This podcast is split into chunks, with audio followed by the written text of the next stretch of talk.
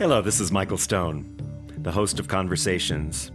We're committed to bringing you leading edge thinkers in the areas of environmental restoration, social justice, and spiritual fulfillment. On our program, we look for positive solutions to local and global issues that leave you touched, moved, and inspired to action. Our weekly guests include local and global experts and concerned citizens working together to heal the wounds that separate alienate, and marginalize people.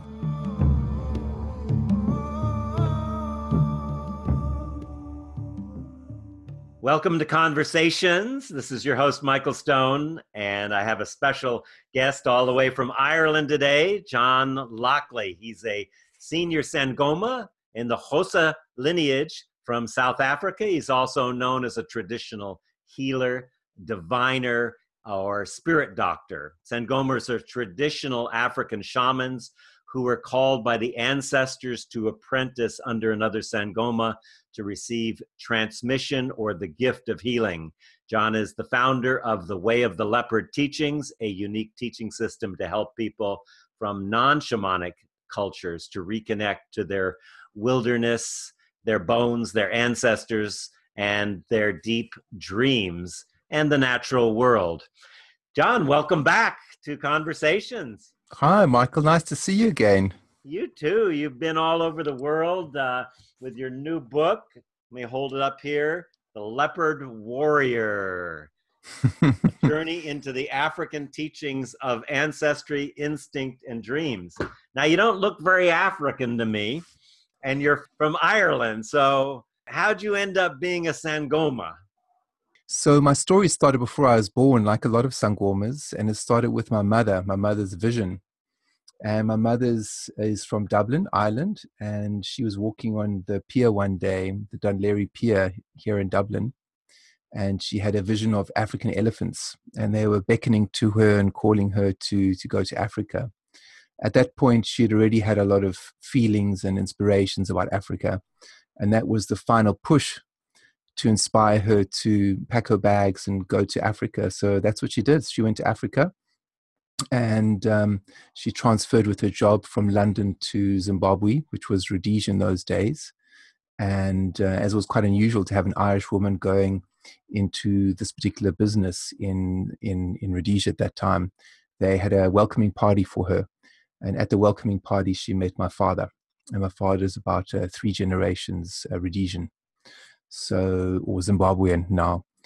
So my mother has had a deep feeling, or still has a deep feeling for the African bushveld. And when she had that vision of the African elephants, she, inside herself, she she said um, she remembered the feeling, and she remembered almost like a voice or a intuition. You know how visions go, and and the intuition was that she needed to go to Africa to observe African elephants and the wilderness while she still can and while the animals are still wild, mm. while the animals are still roaming in a wild way. So that was quite a powerful vision and, and very, very intuitive and very auspicious because nowadays the African wilderness is being threatened with poaching. There's a poaching war on in southern Africa and the animals are being slaughtered. So that's another conversation. But in terms of of, of how I became a Sangoma, that was the first beginning of it. And just for the listener, the African elephant, when it comes in certain dreams and visions, like my mother's situation, they represent the medicine people. They represent the Sangoma. So the African um, elephants in that situation were known as Abantu Bandlovu, which means the people of the elephant, which are the medicine people. So my mother was called to Africa in order for me to in order for one of her children, which was myself, to to to be born in in an environment where I could be given the the training to become a, a, a shaman or traditional shaman, because in my particular family, my Irish family, these old traditional ways were dying out. So my grandmother had the gift, the gift of prophecy, and she saw the future and she saw the past, and and she was very intuitive in terms of working with the world around her. Um, however, this traditional way of connecting with the wilderness and connecting with the spirits was dying out in Ireland. So it was, um, you could say, it was a destiny or was a plan of the ancestors, or however you want to put it. Um, it was, it was, it was. Um, it's hard to put this into words, but basically was preordained for for my, my mother for the next generation to survive in terms of bringing forth this old wisdom my mom had to go to a culture where the gift was recognized and where the training is still available in terms of an indigenous shamanic training mm-hmm. so it wasn't strange for me to end up in south africa um, and and the story is very magical because my Xhosa traditional healer friends and sangomas and medicine people recognized my gift straight away, despite apartheid and despite all the problems and civil war. They recognized my gift, and then they trained me to become a a, a Bantu Bandlovu, a, a medicine man, a people of the elephant. So uh, my story is very long, like I say, but the essence of the story is that these old ways were dying out in Ireland my mother was given the the vision to to go to Africa so that the next generation could be trained in these traditional ways, and the next generation was her son, which was me, so that these old traditional ways in our family and in our human family can survive into the future. Because if I was born in Ireland, I wouldn't have been given this opportunity to be trained to become a Sangoma or traditional shaman. So, so for me, I, I feel that this is one of the reasons why she's given this vision and why um, we spent so many years in South Africa and why I was educated there. And when I was born and I came out of my mother's womb in Cape Town, I, I had the markings of the Sangoma my eyes. And my mother, in, in the form of this white clay, this kind of white clay or birth skin. And my mother completely forgot about this until I entered my mom's home, my mom and dad's home, with my teacher about 25 years later. My, my mother saw my teacher for the first time and she saw the white clay around my teacher's eyes and she remembered my birth. And when she sat down with my teacher, she said to her, um, I just need to share something with you that I'm remembering about John's birth. And she said, Yes. And she said, When John was born, he was born with this white clay around his eyes, just like you have at the moment. And I thought he looked like a little Aborigine because um, Peter, my husband, and I just come from Australia. And all the indigenous Aboriginal children, or some of the people, had this white clay on them. And, and that's the way he was born. And, and I thought it was very strange. And the, what the white doctor frowned because it was apartheid, and the Xhosa nurses ululated. Now, Mam Gwevu, she said to my teacher, what did that mean? And she looked at my mother and she smiled and she laughed and she said, I was born like that as well. John was born to become a Sangoma. Mm. And that's why he was given this, this particular marking when he was born. And, and that's why the gift is so strong with him. Mm. So I know your history as we know each other. And one of the things I think that's important, you started really studying in South Korea as in a Zen Buddhist monastery. And then you were sick a lot and and uh, i think that's interesting because in many traditions the person who is trained by the culture community is often one who has been sick or maybe a little crazy you know maybe yeah. you're both i don't know. But uh, talk about that and and how you entered that training. I think it's, really powerful. And then after that, I'd love to hear you uh, either say a prayer in your Xhosa language or sing us a song, maybe. And this is an ancestral lineage that you come from. So maybe we could talk about that whole lineage and, and give us a song or a prayer in your uh, native uh, Sangoma language. Okay, sure, Michael, sure. So the first, you want me to talk about the illness? Yeah, talk about the illness a little bit as an entryway into your okay. entering the Sangoma lineage. So my calling started with a number of visions, but it also kicked off with a debilitating illness, which in South Africa we call the Thwasa illness, which is, is the calling illness, the calling to become a Sangoma. So, in our culture in South Africa, we say that uh, you need to be called by the spirits to become a Sangoma. You don't decide to become one. And to become a Sangoma is a very painful process because your body breaks down, your, your, your emotional body, everything breaks down, and, and you become very wounded. And the process in becoming a Sangoma is the process of healing your wounds. And as you heal, you are able to heal others. So it's not a glamorous process. It's, in fact, it's, it's not something that a lot of the traditional people would wish on anyone to become a Sangoma because of the pain involved. So for me, the illness came with, with a dream. So I had a dream where I was, I was, I was actually in the South African army as a medic, a medical orderly and I was experiencing a lot of pain, a lot of um, post traumatic stress from the soldiers because the soldiers had just come back from Angola. The Angolan War had just ended, and we had a war like Vietnam just above us in Angola. For the listeners, I'm sure a lot of people aren't aware of this. It raged for about 10 years, and it was a horrific war. And we had um, we had the the Russians, the Cubans, we had the Americans, the CIA, we had a lot of different nationalities involved in that war, and um, a lot of people weren't aware of this around the world. But anyway, it raged for 10 years and it ended.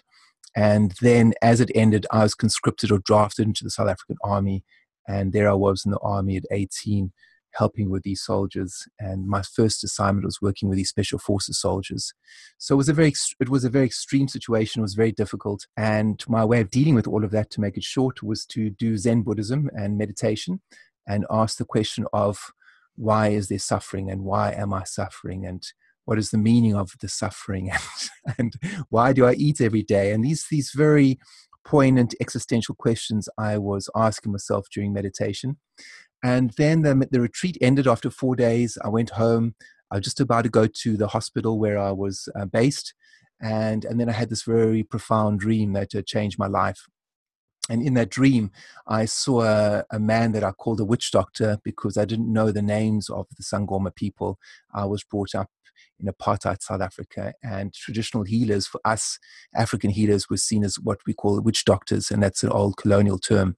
So in my dream, I saw this witch doctor man with with with skins draped around his body, and um, he had this incredible, these white, these beautiful eyes that were just shining, and there was a, I could smell the herbs around him, and he started speaking to me in a almost in, a, in such a vivid way as though I was right there, and he looked like he came from an ancient place. So it was like I was being transported back in time to the 1800s or the 1700s, and we started speaking to him uh, to each other. We started speaking to each other, but through our minds. And I said to him, "Please teach me, teach me about nature, teach me about suffering." Teach me about the world. And he kept quiet. And then I asked him again. And, and then just before I asked him for the third time, I saw that I was lying on the ground in a cave, and on the left of me was another man lying down, and he was around the same age as me, and he was a black guy, and and we were both naked, lying on the ground, and uh, and then subsequently, years later, I realized that that was the way that traditional apprentices started their apprenticeship to become mm. sangomas many, many, many years ago. Mm. So there I was lying down. And then on the third time, I said to him, Please teach me about the world, about suffering, and about healing, and about nature.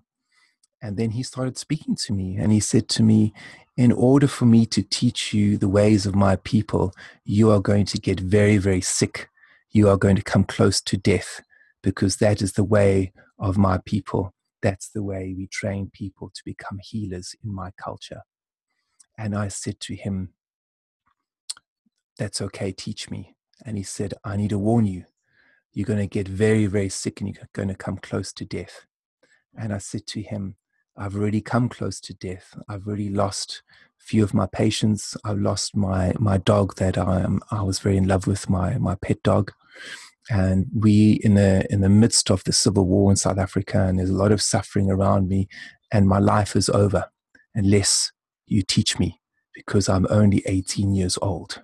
Mm. And he said, okay. He kept there was just a silence, and the next thing he showed me a vision of the future, and there's a vision of the future that was going to happen in about five years, And it did happen, what I saw. He showed me five years into the future. And then when I woke up from the dream, I had all these boils over my legs, physical boils. And I started laughing because I knew that he had accepted to train me. And then I went to the hospital and I went to the, the emergency unit because being a medic, I could, I, could, I could go in and get an appointment quickly. And I was diagnosed with tick bite fever and I was given medication for it. And then the next thing what happened to me is I got one illness after the next for seven years. And it wasn't just physical, the illnesses were physical. So I had dysentery, I had hepatitis, I broke bones, I had near death experiences. A lot of things happened to me. But what made it what had made it a Thwasa illness, uh, shamanic calling, wasn't just the physical illness that I had, but it was also the psychic dreams that I had at night, how I was shown things at night, how the spirits came to me and started speaking to me, how I was shown that I needed to go to South Korea to train, that my destiny depended on it, how I was shown that I needed to go back to South Africa to vote for Mandela, and how I'd move in the direction of finding my Sangoma teacher. My dreams became a, a map, a roadmap in, in the world of the living. And I was shown many things about many people in terms of suffering and health. And even when my apprenticeship ended, I was shown to go to the United States to bring the medicine because the United States holds a very special place in terms of spreading cultural wisdom in the world. And I was shown all these things, and then I was also shown the people to help me. So my journey has been this traditional journey, and my journey has also been the way of the bridge maker because my teacher, when she took me on, she she um, actually invited me to become a sangoma and she had a dream the night before I met her. And she's a Xhosa medicine woman from Mandela's tribe. She doesn't speak English. And um, the night before I went to see her, she had a dream and a vision where she said the Great Spirit of Tikro came to her and said to her, You need to prepare yourself to train someone from another culture to become a senior Sangoma like yourself. And when that person comes into your gate, comes into your property, you need to be prepared.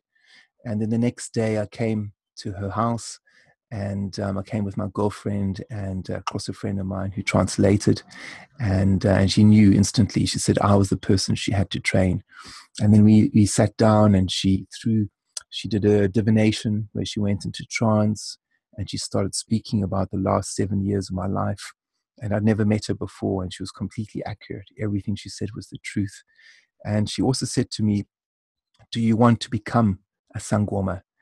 I I'm inviting you to become my apprentice. And I said to her, What does it mean to become a Sangoma? And she said, To become a Sangoma means the ancestors are going to be, be able to work through you in all different ways, that you're going to stop being so sick and you're going to be able to heal people in all different ways. So I said, Okay, Mum, Diavuma, I agree. And she said, Okay, wonderful. So come tomorrow and I'll give you your first white beads, which is a sign that uh, that you are my apprentice.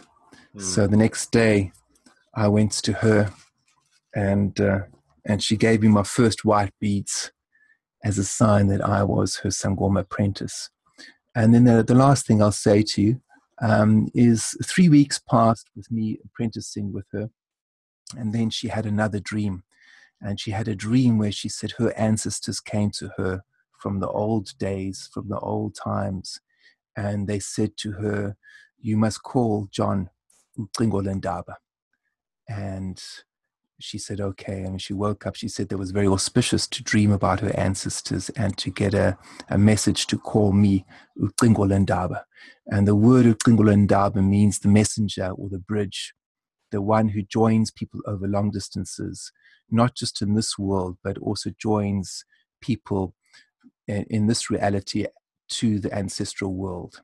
So I see part of my job as being a bridge maker to to help heal the the the friction and the sadness and the civil war between white and black people to bring forth a new renaissance in South Africa and and and in Africa uh, of, of, of reconciliation, of healing the injustice of the past.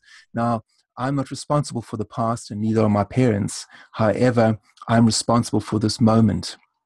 And in this moment, with the knowledge I have, all I plan to do is to help heal um, the injustice of the past. And to help heal it means to spread the truth about who Sangomas are and who African traditional healers are, that they are not black magic practitioners like a lot of Westerners seem to think, that they are holy people, people practicing the medicine in a very profound way. And yes, we do have situations of black magic and muti killings and all that happening in southern Africa, I can't lie. But those are not sangomas. And if someone does something in a negative way, they can't be called a sangoma. So part of my work is reconciliation, reconciliation and helping to heal the, the pain of the past. So John, uh, since this particular lineage is really coming through the ancestors, you were saying that the the teachings and the wisdom come through the ancestors. I'd love it if you would do in your native uh, Xhosa language a prayer or a song or something uh, honoring the ancestors. And I invite people who are on there. We in North America have, for the most part, a very weak relationship with our ancestors. And one of the things in shamanism is this great respect uh, for the uh, helping ancestors, the ancient ancestors that are our lineage. So, could you do a song or a prayer for us? Sure, Michael. I'd, I'd be honored to. Okay, so here we go. Oh, siyanqola manyangi. Camagu yo yo, camagu, camagu, camagu yo yo. Oh siyanqola manyange Camagu yuyu. Camagu Camagu Camagu yuyu. Camagu yuyu. Camagu. Siyanqola manyange sinqola thixo wami sinqola abazali bami uvunilele manyange uvunilele thixo wami sithi camagu. Camagu camagu abantu abadala camagu. Siyanqola uthixo siyanqola uqamathi sithi camagu. Uvunilela manyange camagu. Uvulelele thixo wam camaku enceda abantu ukuhamba phambili camaku enceda abantu ukukhumbula ubuntu bobuntu sithi camaku siyabulela abantu abadala camaku igama lam ucingo lendaba ntomhlobo kentyamba yijoku inuyengwe kokomoya ndiyanqula ndiyathandaza abantu abadala nceda abantu ukukhumbula ukukhumbula ubuntu bobuntu. Sithi masiyembo masiyembo oh masiyembo masiyembo yoyo masiyembo Masiembo, yo yo, oh Masiembo, ah. oh Masiembo, yo yo, oh Masiembo. Oh Masiembo, yo yo, oh Masiembo, yeah. oh Masiembo, yo yo, oh Masiembo. Oh Masiembo, yo yo, oh Tiklawamu. Oh Tiklawamu, yo yo, Tiklawamu. Utkawamo, utkawamo, oh masiembo. Oh masiembo, yo yo, oh masiembo. Oh masiembo, yo yo, oh masiembo. Oh masiembo, yo yo, masiembo, masiembo. Oh masiembo. Isinqola abantu abadala sithi masiembo sithi camako. So give us a translation of that. So uh, in the beginning, I was saying which means honor and praise the old people. And I'm saying with reverence, um, I give you thanks. So Camagu is like it's like uh, it's like Amen, except it's a little bit it's a bit it's hard to translate, but it's it's said Camagu is said when you when you see a medicine person or you see something very sacred or something very um, pertinent or auspicious happens, which is seen as is coming from the divine, and then you go tamago. So I'm honoring the ancient ones who've kept the, the seed of humanity alive. I'm honoring the Great Spirit. Um, and I'm honoring different names for the ancestors. So we have we have uh, Bandabadala, which means the old people. We have Izinyanya, which means the silent hidden ones, the nature spirits, the divine beings. I'm also saying Abazali Bam, which means my parents. So there's different words for what you could call the wisdom keepers of our humanity. So I'm honoring them, I'm calling on them. I'm also honoring the Great Spirit, the, the divine, which we see as Utikro, or the Bushman word is Kamata, uh, the great dreamer, Kamata. So I'm honoring and praising the great dreamer, the great spirit. And in the song, I'm saying Masiyembo, which means let us remember. Let us remember our humanity. Let us remember the old ways, Embo's old ways. Let us remember the old ways of our humanity and as we call in the wisdom keepers of our collective humanity, we're calling on them to come to us to help spark our DNA, our consciousness, our dreaming, so that we are able to fulfill our destiny um, and, and bring forth the new generation so that the, the life is a circle, a circle of remembering, so that we remember this. Uh, the sacredness of being human because um, it is sacred, it is auspicious, and it's it's a very special birth, as the Buddhists would say, being a human being. So, as we pray in this particular way, we are calling forth a radical form of remembering our humanity. Mm, that's really beautiful. I love that. You know, something I wanted to talk about, John, I'm going to switch subjects. I, do want to get back into your training and things a little bit, but even though you were born in South Africa, you're white and Sangomas are traditionally a black spiritual practice, shamanic practice. And there's been a lot of talk lately about cultural appropriation. And it's interesting that that has been laid out as kind of a race card, which is more of a colonialist perspective. And I'm sure, as someone teaching as a Sangoma, which is an African uh, shamanic teacher, that you must come up against people talking about how can a white person be teaching an African tradition and ancestral tradition tradition on top of it. Can you speak to that issue? It's a very complicated issue, I think, but I think all I could speak about is my own story, really, rather than you could say making a political statement about others, because uh, I know it's fraught with a lot of complex issues, especially in America.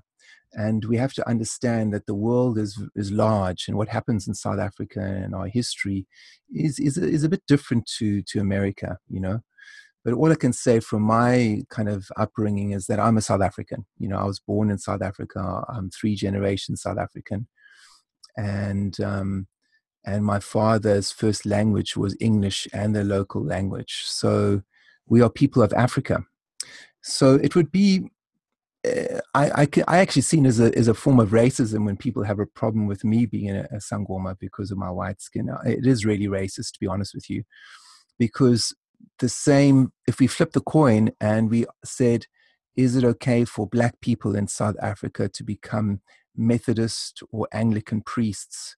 Most people would say yes, of course. Definitely me, I would say yes, of course. And it's the same kind of thing. Someone has a calling to enter another culture. So let's say you're a Xhosa man, and we have an example of Desmond Tutu, who is a Xhosa man, and he had a calling to become a priest. So he entered the Anglican Church, which is an English institution, and he became a priest and he went up the ranks and he became an archbishop. And I've never heard anyone have a problem with that, even during the height of apartheid. No one ever said, What's a black man doing? being an English priest. And, um, you know, he had to enter that culture, which meant having to learn English, speak English, and also um, sing the songs, the English songs, the English culture. He had to appropriate all of those things in order to be an English priest. And um, I don't see a problem with that. Mm-hmm. And uh, so, if someone has a problem with me being a Sangoma, then it's it's a kind of a racist thing if they don't listen to who I am and listen to my upbringing and listen to the fact that I'm brought up in South Africa and that I didn't choose to become a Sangoma. I was invited into the tradition. So a key a key issue around cultural appropriation is permission.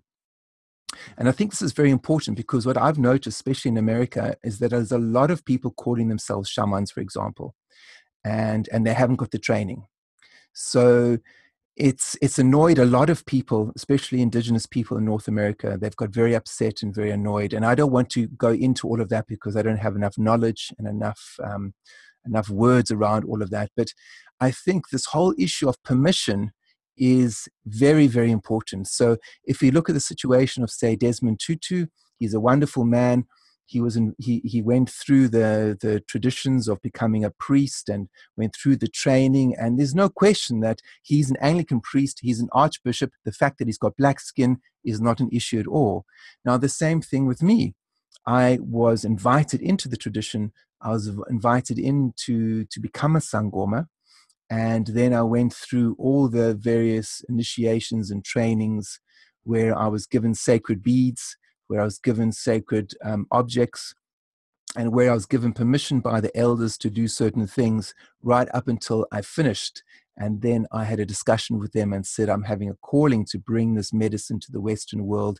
Is that okay? Mm. And all I want to do is bring certain aspects of the culture to help people remember their ancestors. I don't want to bring secret knowledge which is pertinent to Xhosa people. All I want to do is share some of the beauty of connecting with our ancestors. Mm-hmm. And when I shared this with my elders and I said to them, you know, people overseas don't remember their ancestors, they don't have ancestral dreams, there was silence. There was absolute silence because it is seen as something beyond words when a human being does not know their people and does not dream about their ancestors. So at one point, I even said to my Xhosa father, my teacher's husband, I said, Father, andifuni andifuni kuhamba pambi uh, uh, phesheya andifuni kuhamba phesheya i said i don't want to go overseas. I'm tired i'm exhausted um, i don't want to go you know?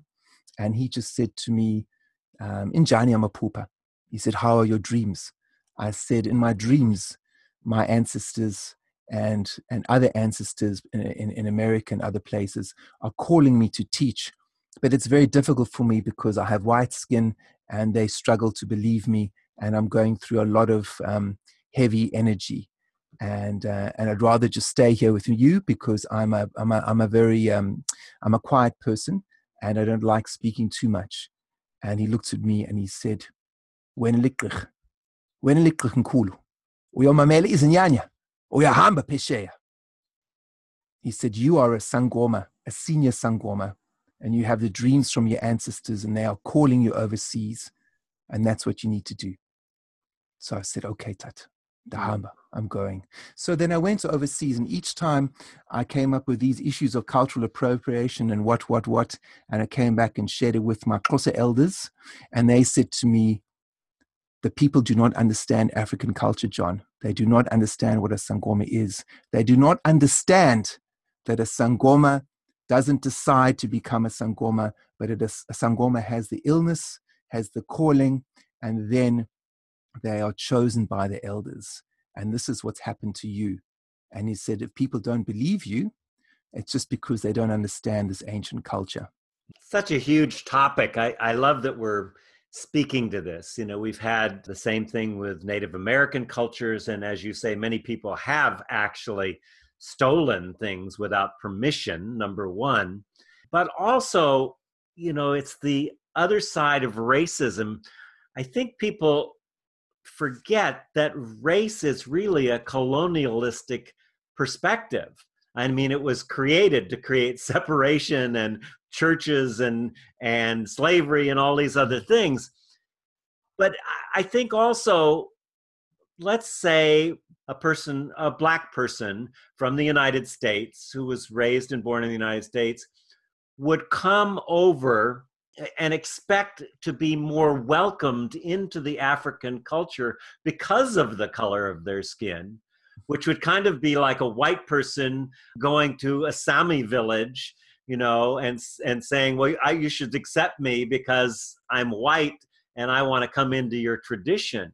So mm. this works on on both sides, and number one, you talk about the calling and the sickness, but also the depth of training that you've had in the tradition and mm-hmm. what you had to go through to do that. And then there are other people who spend a weekend in a shamanic workshop and call themselves shamans. Mm-hmm. My understanding from the cultures that I've been in is that you don't ever call yourself a shaman. You're a shamanic practitioner. It's the community that says you're a shaman. Is that uh, your experience also? It's a bit different in South Africa, but it's similar in the sense that you, um, yeah, it's quite similar, I'd say, because you don't call yourself a Sangoma. Although I would call myself a Sangoma now, but it's only because my elders have called me a Sangoma. I never started saying I'm a Sangoma. And even when I went, um, I started with the tradition and started the first stages of the of the apprenticeship um, I'm called the Sangoma from that from those early years, and I never advertised that. I was very private. The only time I came out was when I became a senior, when I finished all the stages of apprenticeship. But as you start the training, you are called the Sangoma by the community because you have the beads and you have the sickness and the ancestors are speaking to you. So you are a Sangoma, whether you finished the training or you just started.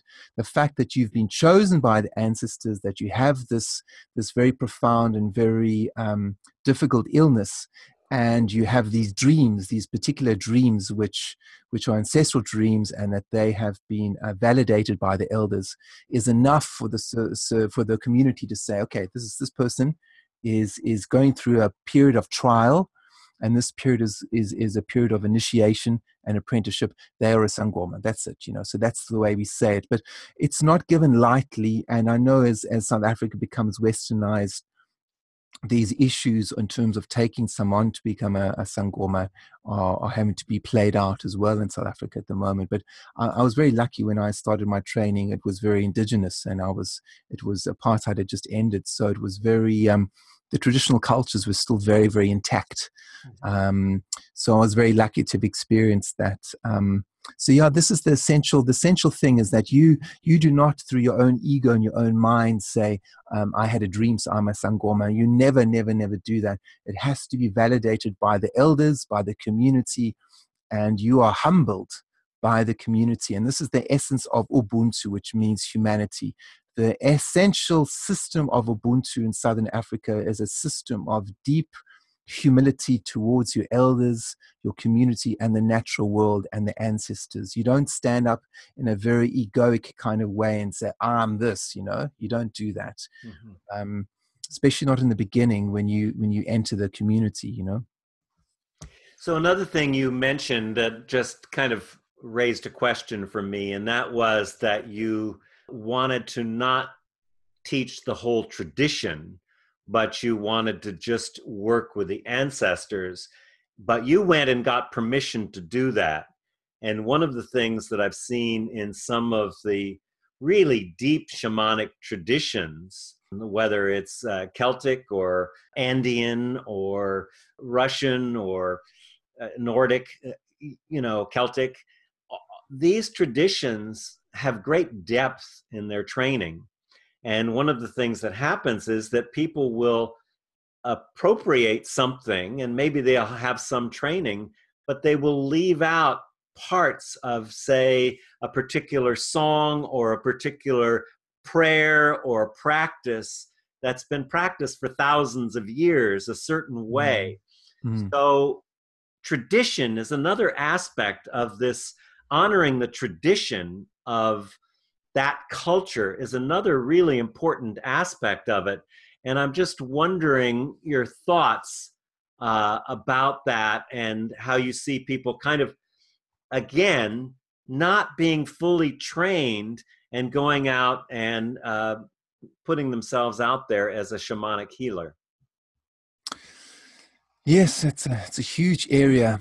And um, I think you've brought up some important points here. The one of the important points you mentioned is to do with tradition, and then you've got tribal tradition. So you've got two different traditions going on here with with the shaman, or we could say a sangoma.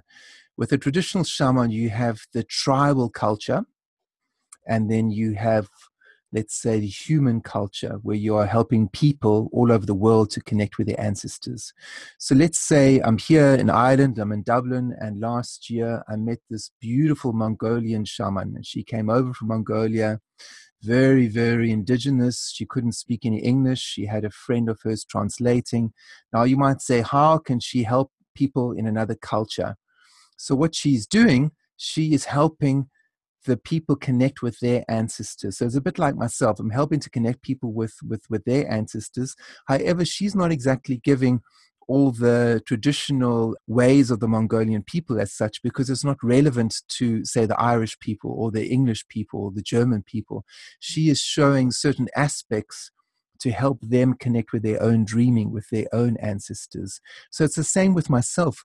I had to find how to bring this medicine in an appropriate way into the Western world without jeopardizing the sacredness of the culture. And it came quite simply through dreams and visions and through discussions with my elders. And a lot of the the essential wisdom in the culture has got to do with dreaming and helping people remember their dreams. So if I'm working with a Russian person or a Mexican person, I don't have to go through the intricate Xhosa medicine ways in terms of the cultural ways to to the Xhosa people. I don't have to go through all of that because it's not relevant to the person. But the another thing is what is relevant is cleansing the people and working with the medicine in such a way that this person gets to dream about their ancestors. So I think this is the important thing here. Now, if you look at the Xhosa language, it's very deep, and a lot of the medicine is is is quite culturally specific to being a Xhosa person, to speaking the language, to working and living in a Southern African place. However, there's another aspect of the medicine which goes beyond culture, which goes directly to what I call Ubuntu, which means humanity, which is why I'm able to leave South Africa and still heal and work with people no matter what color their skin is, no matter what culture they are, no matter what language they speak. There's an essential um, an essential way of helping people that crosses all these boundaries and and that's what I do now. If someone had a calling to become a sangoma, a Xhosa sangoma, then obviously I need to take them to South Africa and bring them into this cultural uh, milieu where it's the language and it's the songs and it's the drumming and it's all very very specific to the Xhosa people. Then that is what I have to do. Um, however, at the moment, I see my duty and vision is to help people remember their own ancestors and their dreams and their calling. And then once you're listening to your ancestors, they tell you how to go deeper with the medicine of being human. And, and that's why the, the teaching is very specific to who are your people, who are your mother and father, and what are their names. And, and as you do that, you you you awaken the DNA inside of you. So there's two different things going on. I can just reiterate. There's the traditional medicine of the tribe. And then there is the traditional medicine of being a human being, which helps people connect with their DNA. And as a Sangoma or as a traditional shaman, you have both of these aspects inside of you. Hmm. I, I, hope that. that's clear, Michael. I hope it's clear because the listener, I want them to be clear about that. You have traditional medicine from a tribe, which is could be from South America or South Africa, and then you have the traditional aspect of being a human being in terms of working with DNA and plants and dreams. Yeah, no, it's very clear. I think another area that a lot of people do some mischief in and have a lot of big opinions about are charging money. I think people are crazier about money than maybe even sex, and particularly in this culture. But the whole idea that you shouldn't charge money, that this should be something that's done for free. I'd love to hear your thoughts on that. Yes. Um, because we yes. all know you're getting so rich, John. Geez, uh, nice.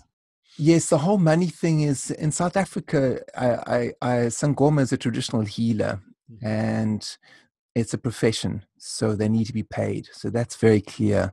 To become a Sangoma, to become a traditional healer, involves a lengthy apprenticeship. And during that apprenticeship, you are expected to pay your teacher.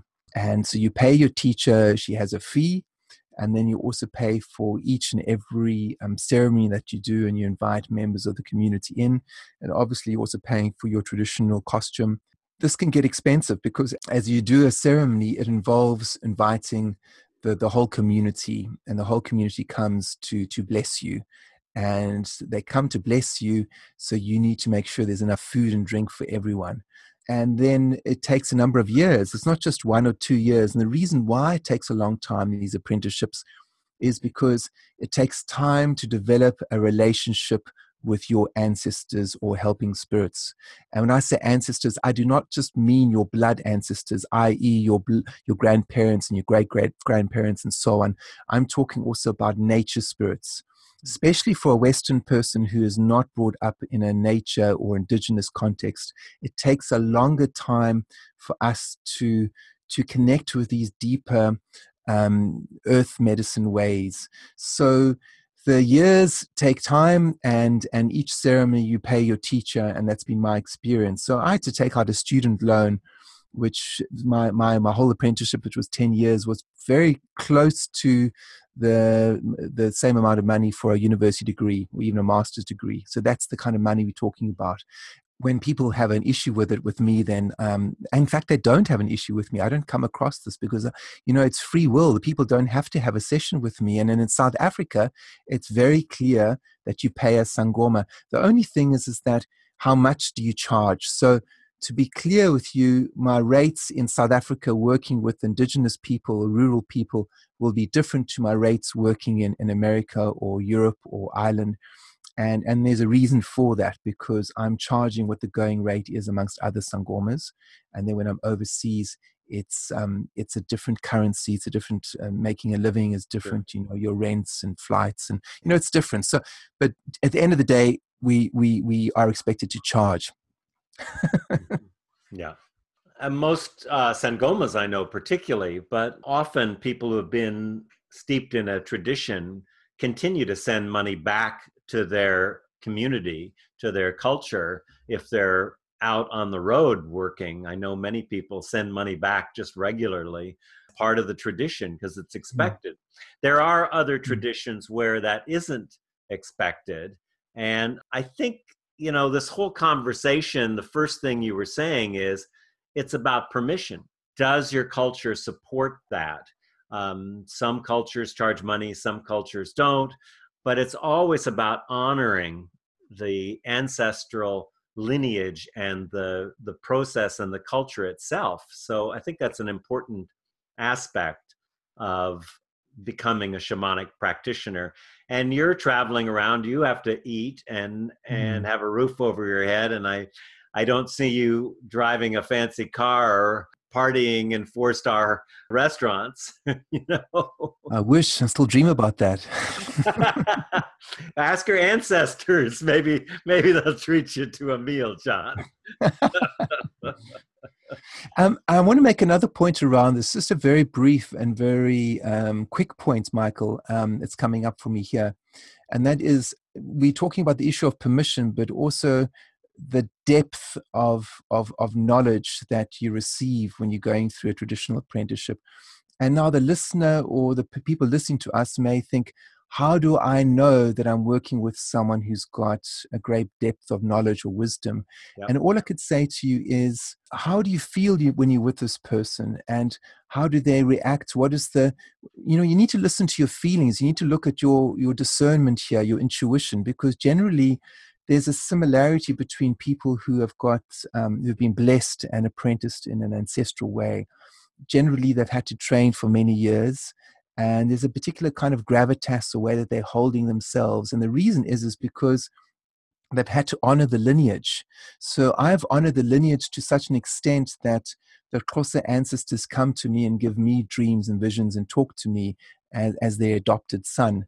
And, and that's one of the reasons why I am so passionate about correcting one of the injustices of colonialism, which, which is traditional African healers are not black magic practitioners, but are holy people and beautiful people. So as I'm doing that, I'm helping to correct this this injustice from the past. So I think it's important for the listener to feel how do they feel with this this ancestral uh, practitioner, this traditional shaman, or this uh, you know this person who's steeped in this old wisdom.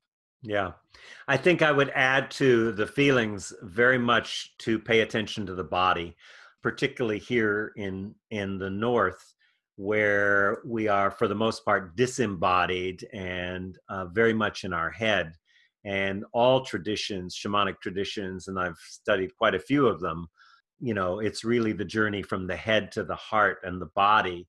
And so feelings and body when you're looking to see what's the truth is this a person who's going to serve my needs and help me to overcome my own prison of my own identity and be a larger part of the human consciousness perhaps or or move towards a greater unity of consciousness.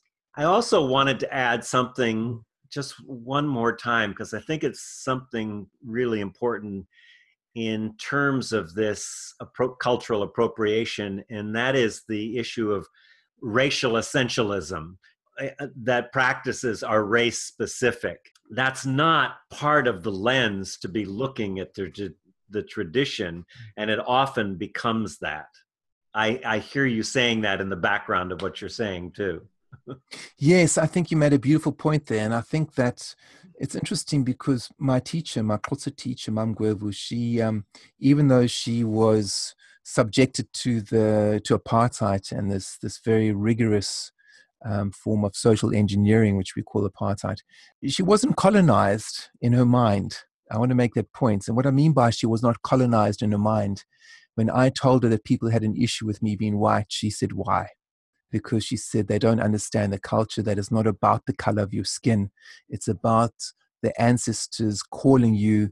It's about you having this like sickness and that you had no choice, John. I had to train you because you were so sick. Do people not understand that? I said, No, mom, they're just focusing on the color of my skin. But she said, But a human being is much more than the color of your skin. She said, If you cut my arm, red blood flows. If I cut your arm, red blood flows. How come the people can't understand that? I said, Andaz, mom, I don't understand. She said, The people must appreciate Ubuntu. They must appreciate humanity, that we have all different colors, but we've all got red blood and we all need to help one another.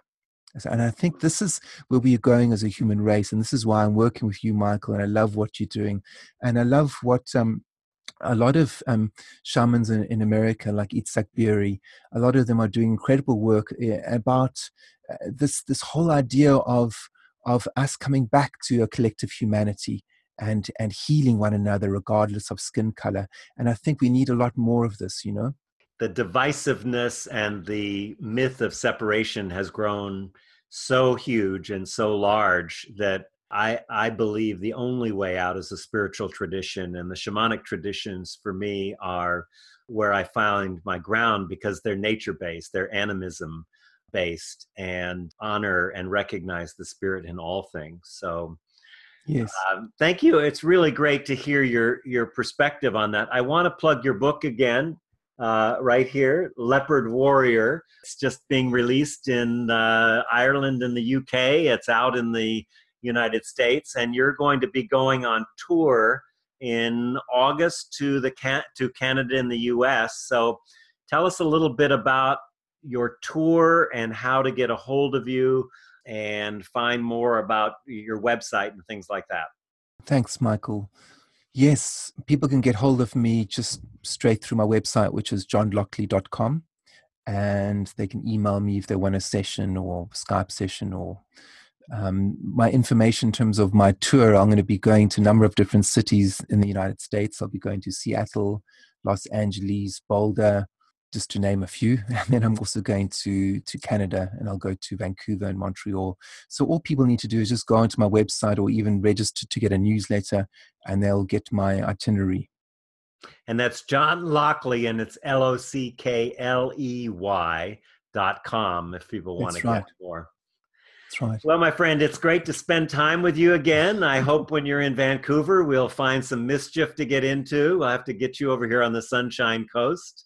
Yeah. I'll be back from California and back up here uh, during that time. So I look forward to connecting, and I hope many more people will uh, check out your work. And it's just really beautiful, beautiful tra- tradition, the Sangoma uh, tradition, and uh, it's it's great to have you on Conversations. Thanks so much, John. Thanks, Michael. Yeah.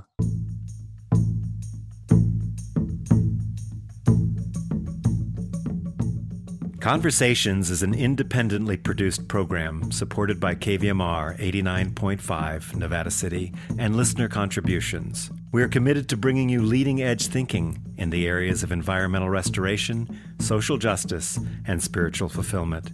If you would like to receive our complimentary newsletter, The Well of Light, make a contribution, or order any of our past shows, go to our website at arewelistening.net.